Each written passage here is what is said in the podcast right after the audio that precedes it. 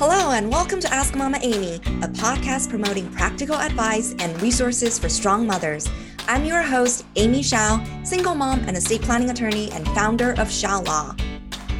Hi, everybody. I'm so glad to be here. Um, today we have uh, Veronica Carrillo with us. She's the owner of All About Wine Tasting. Uh, hi, Veronica. Welcome. Hi, how are you, Amy?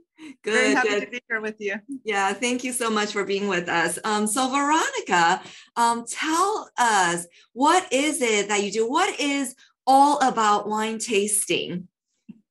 Well, actually, I was inspired to create that business because um, during about let's say about 25 years i was like very um, dedicated to be a mom to be a wife and uh, to do all the things I'm, I'm, supposed to do but i really didn't uh, make myself the time to go out with my girlfriends. And I think that um, going out with your girlfriends, enjoying a glass of wine, and being able to talk about the things that as women we are um, worried about, mm-hmm. I think um, that's one of the best um, activities that we can do on a like uh, constantly maybe once a week or once every two weeks that help us like um, to decompress to recharge and to keep on going I, I love that concept. And in fact, um, for those of you um, who are just listening in, I just went on a trip. Veronica just took me and some of my girlfriends to a trip, and it was amazing.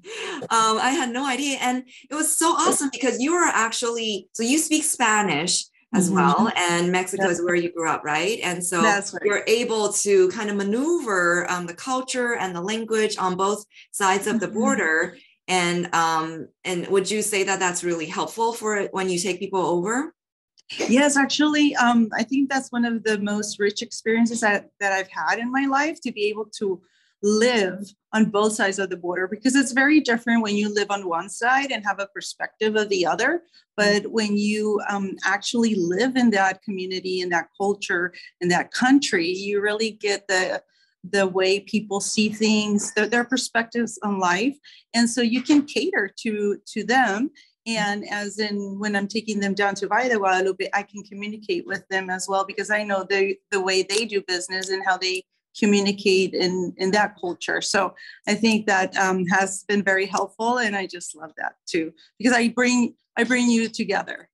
Yes, yes. And I, I love that, you know, because sometimes we, of course, we want to, we're curious. I, I speak for myself, like I'm curious, but sometimes the language can be a little bit of a barrier, right? So going there with you kind of helps me feel safer because you can be there and kind of guide us and kind of show us around. And that's just uh, really, really awesome. And tell us about um, what got you into this whole um, wine business and tourism. Have you always been in tourism? Yes, actually, I studied a tourism major in the University of Baja California. Uh, I've worked in, in this area since I was 18, and um, it's it's funny because um, once you you finish the university, you kind of want to climb up on the different uh, positions that you can work in in this industry. But the the one that I love the most is to be a host. I actually started this career being a tour guide, and that's one of the things I enjoy the most. So that's why I like to to plan these getaways. I like to be the host of the getaways and kind of share with you um, well I what I've learned throughout the years. And being in the tourism industry, um, this um, actually it was like a surprise to me to discover that we had a wine country in Baja California. So I started to study a little bit more about it. I went to an appreciation um, of wine class, and that's where it got me uh, excited because this um, it's a topic that you never end learning about. There's always something new. There's so many variables in making wine. And I love that it um, reconnects us with Mother Earth. It connects us with people, with places, mm-hmm. and all while you're enjoying a, a glass of wine. So I really mm-hmm. like the whole culture that surrounds it. Mm-hmm. That's so awesome. And I see the passion that's coming out of you. That's so strong. And have you always liked wine? Even as a like prior to starting all this? I think I started like everyone with um social drinking. Yeah, socially. Um like the wine Zinfandel. That was uh-huh. my one of my very first wines that I tasted. Um, but um since I started to to be more involved in, in the culture, um, I've been um, focusing more on okay, where does it come from? How to does the weather um, or the soil or or the country where it's made is going to influence that the, the flavor of that wine, um, what the people around it are doing. Mm-hmm. Um, and so uh, the stories around it. Um, so it makes it um, something more enjoyable. Actually, it's it's the wine is to be sipped like little by little, and um, and I just love how you have to wait the 365 days of the year to enjoy like a new bottle of wine. Um, it's it's all takes its time. There's so many um, like details that go into it. That the people is crucial, but also Mother Nature is crucial in giving you the fruit to work with. So. I'll, I'll, I, I get really passionate about it. I'm sorry if I'm taking too much. Oh no, you, can, you can talking tell, about totally tell, and and all that passion was what makes the trip even more fun, right? Like mm-hmm. as we're listening to you explain and hear your, you know, just see your passion, like it makes us excited mm-hmm. about the wine and the whole tasting experience and also getting to know the people there um, mm-hmm. really brings a whole other layer of experience to this whole thing. And so I want to go back to what you just said at the beginning. You were saying at the beginning that you were a mm-hmm. mom and a wife and you were so focused on doing the dutiful job that um, you didn't really spend a lot of time for yourself. That, so mm-hmm. would you be willing to share um, your mom life? Um, how old are your kids mm-hmm. and um, are they boys, girls? Tell us about your mm-hmm. kids. Yeah, of course. I'm a mom to two, well, young men now. They're 22 and 20. And um, yes, I mean, growing up, they're just like two years apart. So there was a lot of energy involved there. and um, I love to be a mom, but also I always love to work. Mm. And that was one thing that um, growing, my kids growing up in Mexico and me living in Mexico was kind of hard because um, you're expected to stay at home and take care of your kids. And so I did have to deal with some guilt there as they were growing up. But I, but working was a very important part of me. Mm. So that make me happy or kind of make me whole as a as a woman.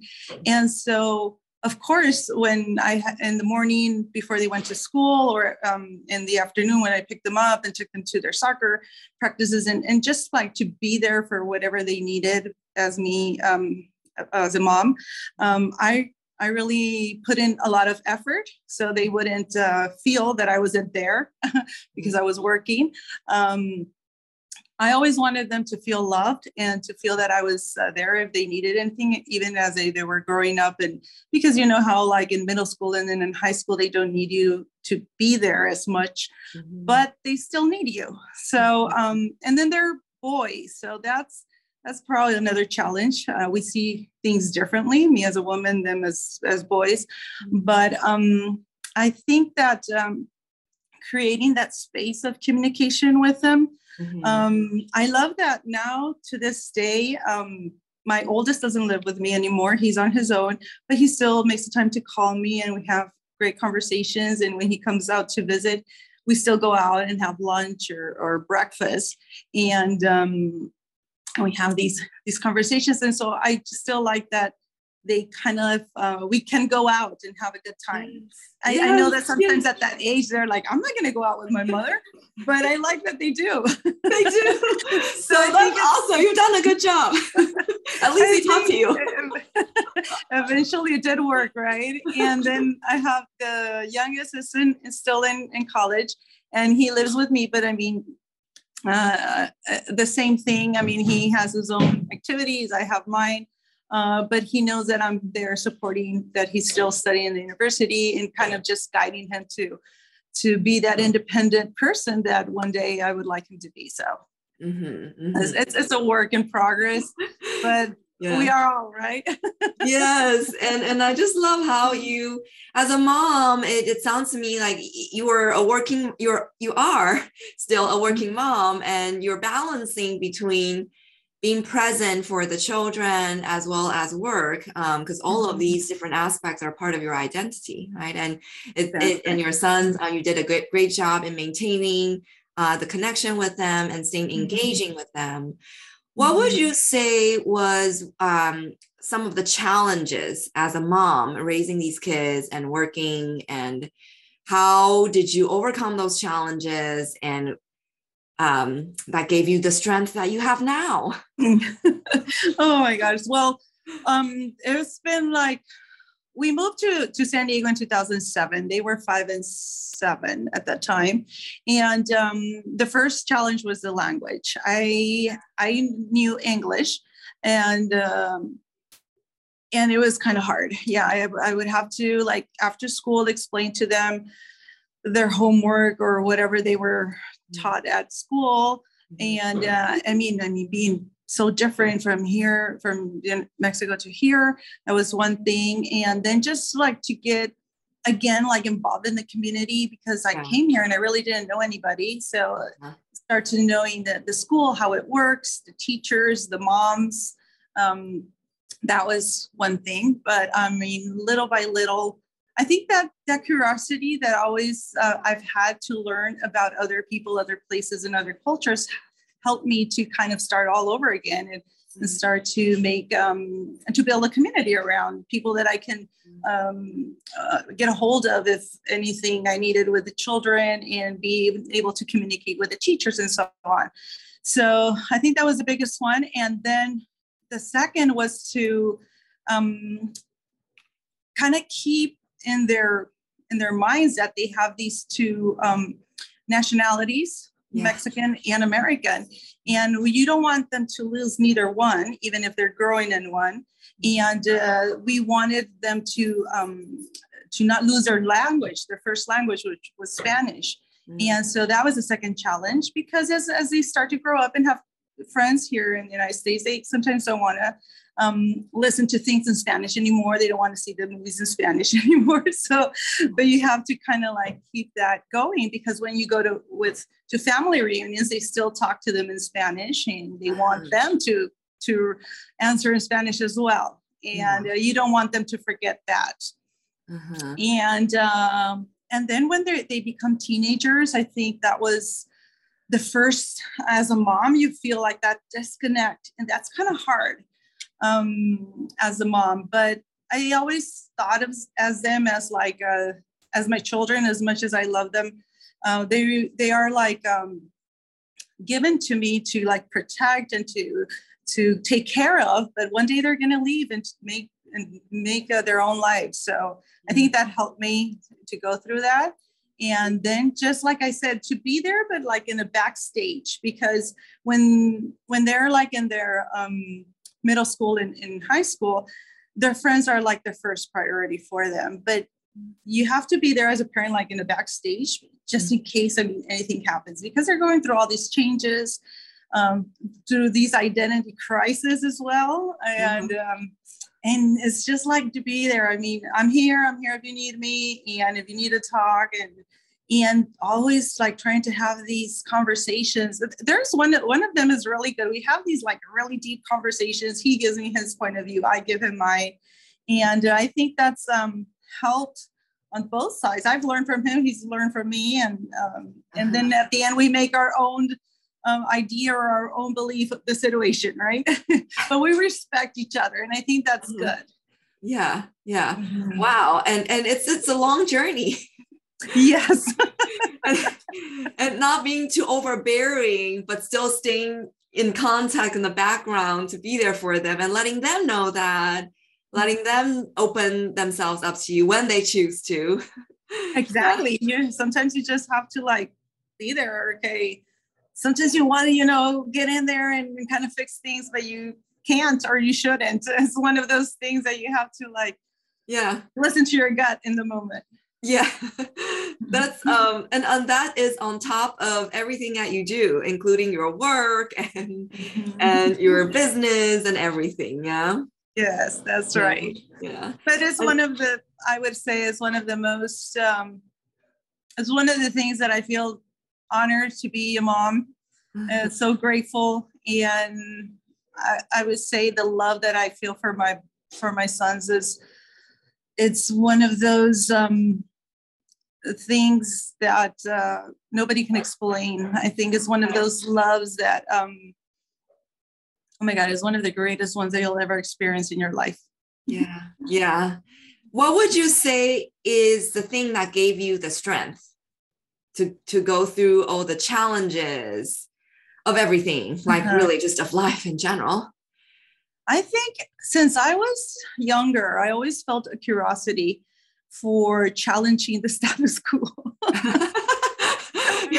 You're a real place. Say, why you just can't say yes, and why you have to ask all these questions? And um, so that always made me like ask questions, like to ask myself, is there another way of doing things? Is there something else I could be doing? Is there a different way? Um, is it okay? Is it good? Is it right? Wrong? You know, all those things.